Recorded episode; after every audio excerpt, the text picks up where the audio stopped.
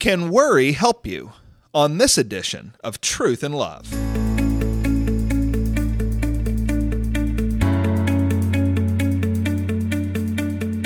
I'm Heath Lambert, and you're listening to Truth in Love, a podcast of the Association of Certified Biblical Counselors, where we seek to provide biblical solutions for the problems that people face.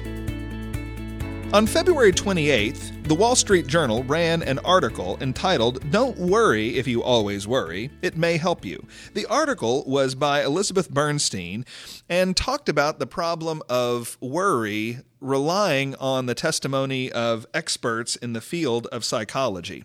Worry is, of course, a problem that is experienced by everyone in the human race sooner or later, and it's something that the Bible spends a great deal of time talking about. And on the podcast this week, we want to analyze Bernstein's article, talk about how she understands the problem of worry, and see how that relates to what Jesus says about the problem of worry in Scripture. Bernstein lists three different kinds of worry. She talks about adaptive worry, which she describes as a good kind of worry and helps with problem solving. She talked about chronic worry, which is a kind of worry where people worry all the time about all kinds of things. And she talked about pathological worry. Also, people who worry all the time about all kinds of things, but in pathological worry, it affects your actual day to day functioning. After Bernstein described those different kinds of worry, she talked about several different causes of worry. And she quoted a number of experts in the therapeutic and psychological community and saying the causes of worry relate to genetic causes, uh, relate to environmental causes, and have to do with triggering brain areas that maintain arousal, which are related to fear. The last part of Bernstein's article talked about what people can do to help address the problem of worry when they struggle with it and need to change. She said you should start with a reality check, asking if your emotions that you're feeling are equivalent in intensity to the situation you're worried about. And Dr. Judy Rosenberg, a psychologist quoted by Bernstein, said the answer to that question is usually no. She went on to talk about telling yourself a better story and making a plan to deal with the anxiety. She talked about setting a timer, allowing yourself to worry for 15 minutes as much as you want, and then to stop.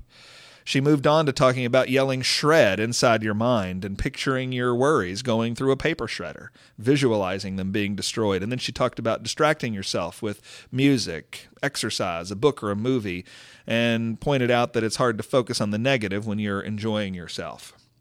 So, Bernstein summarizes for us the cons of worry as she reports on them, the causes of worry as psychologists report on that, and some help for worry that people have. And what we want to do is ask whether or not this is the biblical idea of worry and whether this is the biblical idea of how to help.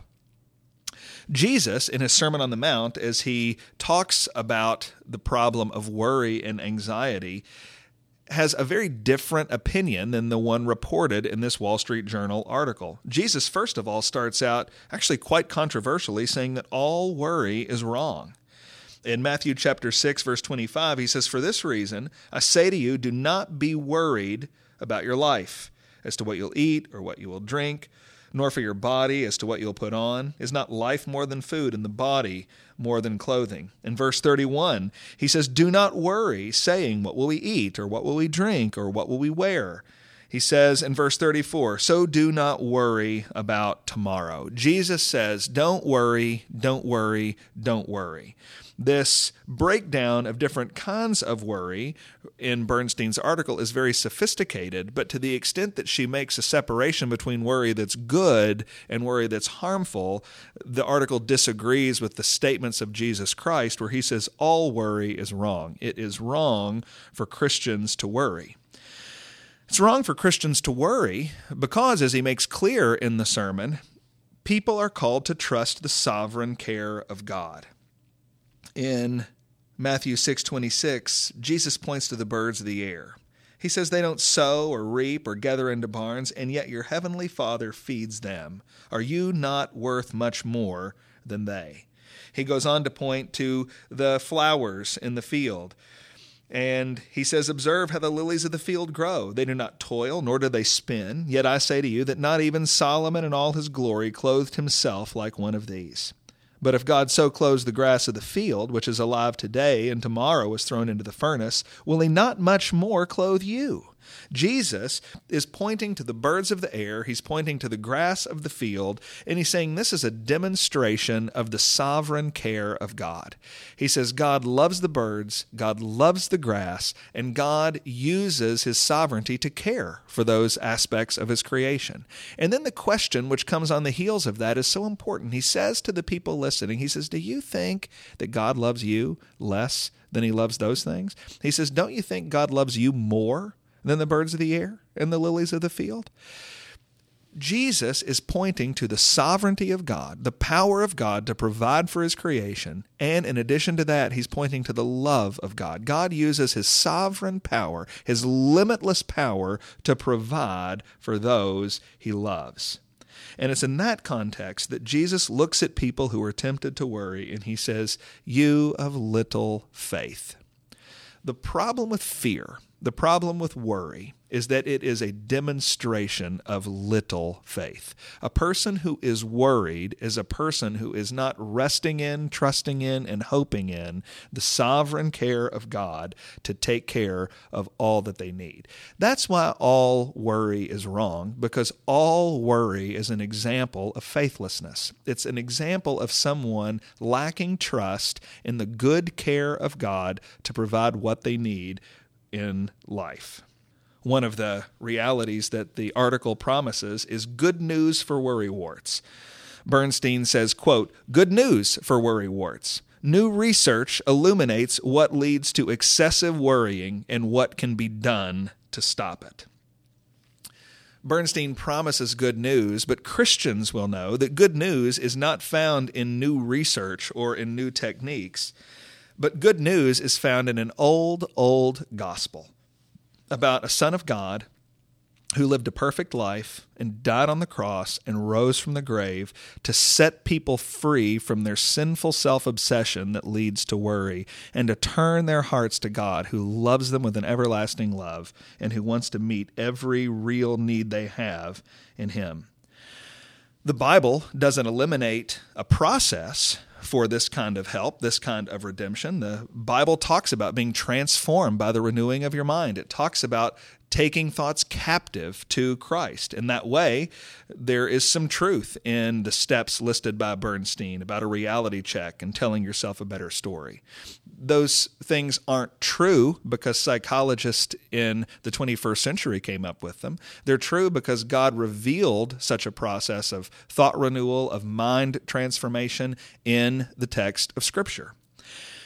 And we also need to know that the important part about that process is not the steps that we're to take, though those are important, but that is underlined by the person of Jesus Christ steps to tell yourself a better story, to make a plan, if they are not founded in Jesus Christ, will be founded in the effort and the energy of a sinful person who's struggling with worry. And we need to be honest as Christians that we know we do not have the power within ourselves to make the changes that Jesus Christ demands of us. And so, even when we use a biblical process to engage in change, and we should use a biblical process to engage in change, but we need to realize that that process is going to be informed by resting in the power of Jesus Christ, trusting in His care for us to set us free from worry and to give us hearts full of faith. Bernstein tells the story of Penelope Malone, a 63 year old retired payroll company manager from Atlanta who was filled with worry after she got a speeding ticket. She says she fretted about it every day, all day long, for over a month. She describes herself bolting with worry out of bed at 4 a.m. like a piece of toast coming out of the toaster, she said. What somebody like Penelope Malone needs is not the self centered steps to turn away from worry that are reported about in this news article and that come from secular psychology. What Christians need to be convicted about afresh is that Penelope Malone needs to hear a gospel. She needs to hear real good news. She needs to know that she is a sinner who's characterized by worry because she's characterized by an absence of faith. And she needs to hear the real good news that when she turns from her sin to Jesus Christ, she will be forgiven of that sin and be pointed to a Father who loves her and who can care for her every need. Of course, Christians shouldn't be upset about an article like this. We understand that lost people are going to say things like this. What we should not believe as Christians is that there are some sort of profound answers in the pages of the Wall Street Journal that we don't have in the Word of God. Christians have such rich resources in the Bible, resources that can really help Penelope Malone, resources that can help each one of us when we struggle with worry. We need to have great confidence in our God that He loves us, that He gave us what we need in the Bible, and He gives gives us what we need to turn from fear to faith. You're listening to Truth in Love, a podcast of ACBC. I want to invite you to our annual conference this year in Jacksonville, Florida, on the topic of biblical counseling and the Protestant Reformation. At that conference, we're going to have a special track on the issue of worry. And so you can take five hours of training on a biblical understanding of worry and how to help people who struggle with it. We're also really excited to announce that on October 5th, in the evening at our annual conference, we're going to have our first ever Truth in Love Live. I will be on stage at our annual conference with some of our staff from ACBC, and we'll be answering questions from attendees at the conference and from around the world. So, for both of those reasons, I want to invite you to our annual conference. And if you'd like more information about that or about ACBC, then you can find us at biblicalcounseling.com.